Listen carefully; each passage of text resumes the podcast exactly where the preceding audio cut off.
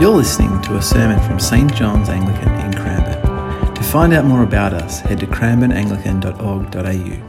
Well, brothers and sisters, it's good to be here, and I'm sorry that you are unable to be here in the building. I'm sorry too that we can't have the confirmation service that we planned, though uh, I look forward to that, I think, in April uh, next year, and look forward to seeing you then. Well, let me pray as we come to God's Word. God our Father, your word is light and life. Shine its light in our hearts, we pray, so that we may live for the glory of Jesus. Amen. They say that the law is an ass, that is, the law is an idiot. And often that's true. Laws are so often convoluted, complicated, and confusing. COVID laws, I find, are often a little bit like that. But do you think how law has developed in our world? The Ten Commandments, which we've just heard, one hundred seventy-nine words. The Declaration of Independence for the United States of America, one thousand three hundred twenty-two words. The European legislation about smoking, twenty-nine thousand nine hundred forty-two words. Gets worse and worse, doesn't it? And my guess is that we have had hundreds of thousands of words uh, given to the details of when you wear masks, don't wear masks, go outside, and all that sort of thing in the last eighteen months. Every parliament makes new laws, and there are an increasing number of laws. Very few are repealed. Every synod almost seems to make new laws, and this coming week, in Melbourne Synod, we will uh, revise and amend and potentially make new laws, even one law as in full legislation, simply to produce a book. Seems a little bit over the top to me. We live in a very litigious, legalistic and uh, legislative society. Who can remember all the laws? When you pass your driving test, a year later, do you remember all the details of the the laws for the road? Who can always remember to even put on their mask wearing in during these COVID times? Laws, laws, laws. Oh, for a lawless life, some might think. Well, the Judaism of the Apostle Paul's day, the Jewish thinking and practice of his day, was very legalistic. They had intricate rulings about different food laws and what you could do on the Sabbath and what you didn't do and so on. All sorts of loopholes about those laws as well. And when there was doubt, they made more laws to try and add to it and, and, and clarify it in full detail. Now, on a good day, uh, Jewish people delighted in the law. There are psalms to that effect, like Psalm nineteen. The law of the Lord is perfect, reviving the soul. Psalm one hundred nineteen, the longest psalm, about uh, the law as a precious gift from God, as it was. And for many Jews, they believe that keeping the law in every dot of the I and cross of the T would bring you somehow salvation from God. Now, into that context, Paul is writing Romans. And what you've already seen in this series, I suspect, is that Paul's analysis of the law is a little bit shocking for some Jewish legalistic sorts of people, because Paul has made it clear that for Jew and Gentile, without discrimination or difference, salvation is not through keeping the law at all, but rather through faith in Jesus Christ who died for us. So what about this law? Back in chapter three, no one is justified by works of the law. And that would have shattered the thinking of many Jewish people of Jesus' day and Paul's day. In chapter four, the law brings wrath, not salvation. In chapter five, the law came in with the result, trespass multiplied. In chapter six, you are not under law, you Christians that is, but under grace. And it's in that context that Paul comes to these words today, the first half of Romans chapter seven. In the first part of today's reading, he speaks sort of about being released from law, but then surprisingly in the second part that we look at today, It's more about the defense of the law. Now, in the old marriage service, uh, you, a couple would pledge to be married till death do us part. In God's eyes, what ends marriage rightly is death of one of the partners. And after the death of the spouse, the, the widow or widower is no longer bound, of course, in that marriage. They are free. And so Paul says in the beginning part of this reading today in verse two and three, "Thus a married woman is bound by the law to her husband as long as he lives. But if her husband dies, she's discharged from the law concerning the husband. Accordingly, she will be called an adulteress if she lives with another man while her husband is alive. But if her husband dies, she's free from that law. And if she marries another man, she's not an adulteress." Now, Paul is using marriage here as an illustration of the Old Testament law. In, in the Old Testament, the sense is that the law is like a marriage partner. But Christians, Paul has said in chapter six, have died in Christ. And so now they are free from that sort of legal uh, obligation, if you like, to the Old Testament law. Like your marriage partner has died, Christians have died in Christ. The relationship that binds them to Old Testament law is now broken. It's over. And now Christians are free to take, if you like, Jesus as their marriage partner, to bear fruit and to live for the glory of God. Now that's really what, in an essence, Paul is saying in words that are a little bit complicated, I suppose. In verse four he says, "In the same way, my friends, you have died to the law through the body of Jesus, so that you may belong to another, that is, to him who has been raised from the dead, in order that we may bear fruit for God." That is, you've died in Christ to the law so that you now belong to another, that is to Jesus, in a, an exclusive relationship. And that relationship has the purpose of bearing fruit for God at the end of verse four. Now the trouble is with law as a marriage partner, Old Testament law as a marriage partner, is that it brings out the worst in you. Someone I know is separated uh, in their marriage uh, a few months ago, and uh, her comment to me was, we, we bring out the worst in each other. And so Old Testament law, though it is a good thing and praised in Psalms and elsewhere in the Old Testament, in a way it brings out the worst in people, surprisingly, we might think. So verse five, "While we were living in the flesh, our sinful passions, aroused by the law, were at work in our members to bear fruit, not for God, but for death." Now, far from pre- preventing sin, the Old Testament law, Paul is saying, has aroused it, incited us, it's fomented us, it's uh, within us. And far from leading to salvation, law actually leads to condemnation and death. How many times have you seen a sign that says something like, "Don't walk on the grass"? And whenever I see a sign like that, I think, I want to walk on the grass. I might not even think about walking on the grass, but when you see a sign telling you not to do it, you think, oh, I might, might want to do that. I might want to walk on the grass. It's the same issue with censorship. We know that when films or books are censored by a society, it actually increases the desire of people to watch or read them. The great Augustine, who was Bishop of Hippo in North Africa many centuries ago, wrote in his Confessions, a bit like a memoir, I suppose, that when he was at the age of sixteen with a group of other adolescents like himself, they stole from someone's garden pears from a pear tree.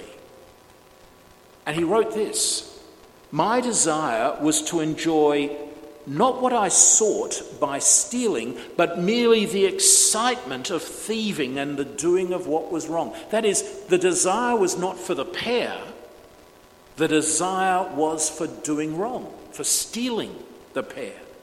Was it possible, he wrote, to take pleasure in what was illicit for no other reason than that it was not allowed? And I think sometimes we see that in our society and in our own lives. There are times when there's an illicit joy just by doing the wrong thing. And in a way, that's what the Old Testament law did for the Jewish people. It somehow aroused their sin, provoked sin. But Paul says that is not the case for those who are Christians. But now, he says in verse six, we are discharged from the law, dead to that which held us captive. The marriage relationship with the law is broken, so that we are slaves not under the old written code, but in the new life of the Spirit. We're freed from that Old Testament law bondage. Now, this idea of being the new life and freed to the new life of the Spirit is often misunderstood, I think. Uh, new life of the Spirit does not mean freedom to do whatever you like, freedom to walk on the grass or take your mask off. Sometimes you hear might hear people say, oh, the Spirit has led me to do this and this. And I think, hang on a minute. That doesn't sound like the Spirit of God to me. I've heard people say, Christians say, that love is all that matters, and because I now love that person rather than this person, it's okay to divorce or even have an affair. Well, that's not what Paul is meaning here. The whole purpose of Romans, you may remember back to chapter one, verse five, is to cause the readers of this letter to come to the obedience of faith. Not freedom to do whatever they like, but to the obedience of faith. The Old Testament law was wanting obedience. So too is the gospel of Jesus, wanting the obedience of faith. And Paul, in these chapters, having explained the, the freedom of, be, of faith in Christ for salvation and the great grace of that, now in these chapters, let's say four through to seven and into eight in, in the next couple of weeks, Paul is using different ways of speaking about why we should be obedient in faith. And he spoke in chapter six of freedom and slavery, and here the image of marriage to express similar ideas. That is new life in the Spirit, because we are now, if you like, wedded to Christ and not Old Testament law, does not mean a life without God's law. In fact, the Old Testament law itself look forward to the work of the Spirit to write God's law not on tablets of stone like the Ten Commandments, but to write them on the heart that God's people may love God and live obediently. And Paul is now recognizing that in Christ the gospel has brought us to this point. The old marriage to the law, the written code as he calls it, was powerless to save. It led to bondage, sin, and death. It was a good thing, but it was powerless. The new marriage to Christ has the law now written on the heart by the Spirit. And therefore, there is power in this new marriage to Christ. Power to save. A freedom to bear fruit for God, for eternal life. So having described that in the first six verses, Paul then asks the rhetorical question, what then should we say that the law is sin? And we might almost think the answer to that could be yes, but it's not. By no means, in fact, it's quite strongly not. Yet if it had not been for the law, I would not have known sin. That is, sin tells us what the law is. Without the law, sin is undefined. The law then has a good function and purpose by defining and therefore revealing to us what is sin. Paul says, I would not have known what it is to covet if the law had said, do not covet. But sin, not law, sin, seizing an opportunity in the commandment, produced in me all kinds of covetousness. Apart from the law, sin lies dead. What he's saying there is the law is good but powerless. It is sin that is powerful. and put the law alongside the sinful, powerful, sinful human nature, law stands no chance in a way. Law will actually exacerbate, provoke, and arouse our sin. Our covetousness is the example that Paul gives here, but it could have been any sin that he used as an example. Now, that's a good thing that the law does, to show us what is sinful, to guide us into what is right. But he's demonstrating here the problem, you see, is not the law.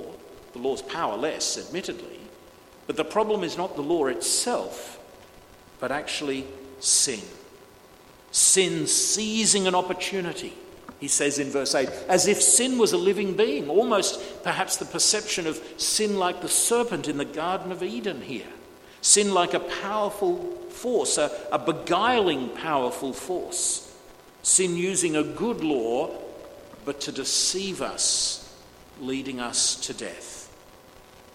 Well, Paul says, I was once alive apart from the law, but when the commandment came, sin revived. Well, Paul's whole life has been lived as a Jew and, and with the Jewish law, but when he speaks of I here, it's almost as though it's the whole history of the Jewish people.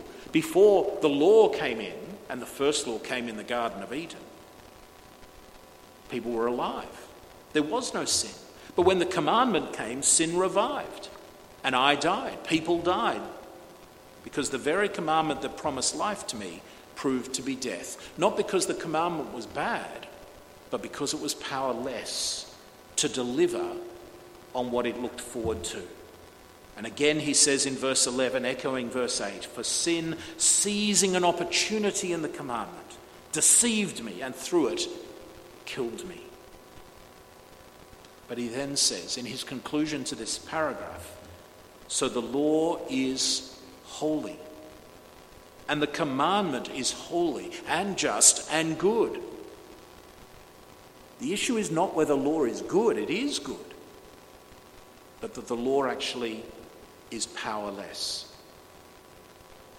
So when a murderer goes to jail for killing someone, it's not the fault of the law, it's the fault of their sinful nature, which breaks God's law. One of the great con jobs, I think, of modern society is that we are told that people are good.